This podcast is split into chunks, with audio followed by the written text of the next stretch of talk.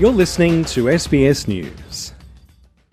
Dementia is a health condition that comes with many challenges. It can affect people's memory and their ability to perceive their surrounding environment. Marie Alford, head of Dementia Support Australia, explains some of the changes. People can have sensory changes which means their spatial awareness might change, and so they might have trouble uh, finding their way navigating through, again, familiar spaces.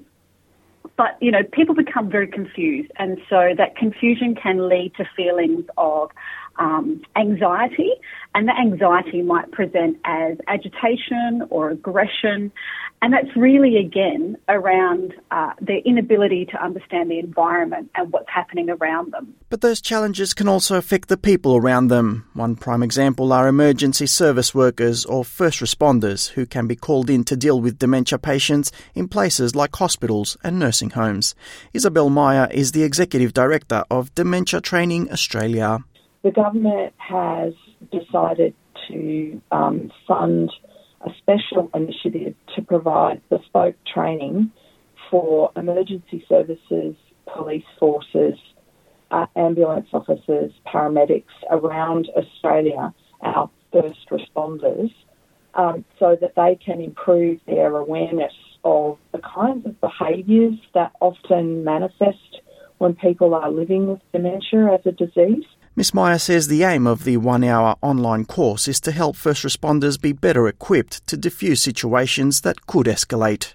So, the course is a very short course, it's very focused on understanding what happens to the brain. It's also focused on de escalation strategies so that a first responder can um, take things down a notch, keep people safe from harm, and uh, make sure that uh, a person living with dementia is, is cared for. More than 400,000 Australians are reported to be living with dementia, and a large number of them are from diverse communities where English is not their first language.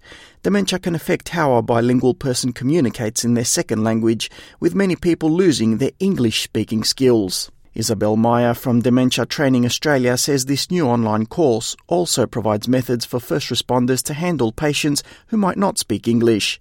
She says those methods are mainly focused on body language. So, one of the things that we've produced as part of the training that we're discussing is um, just a, a guide to dementia friendly communication that's not dependent on um, people having English as a, a first language.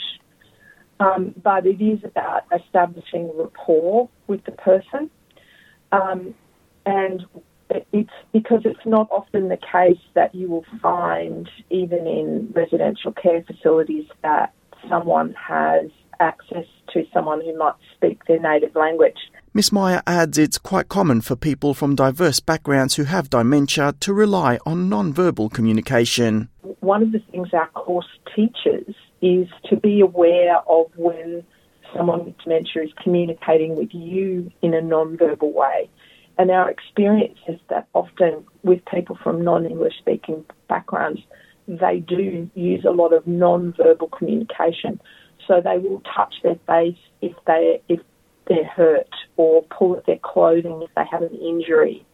Um, if they're feeling agitated or distressed, they might put their hands over their body.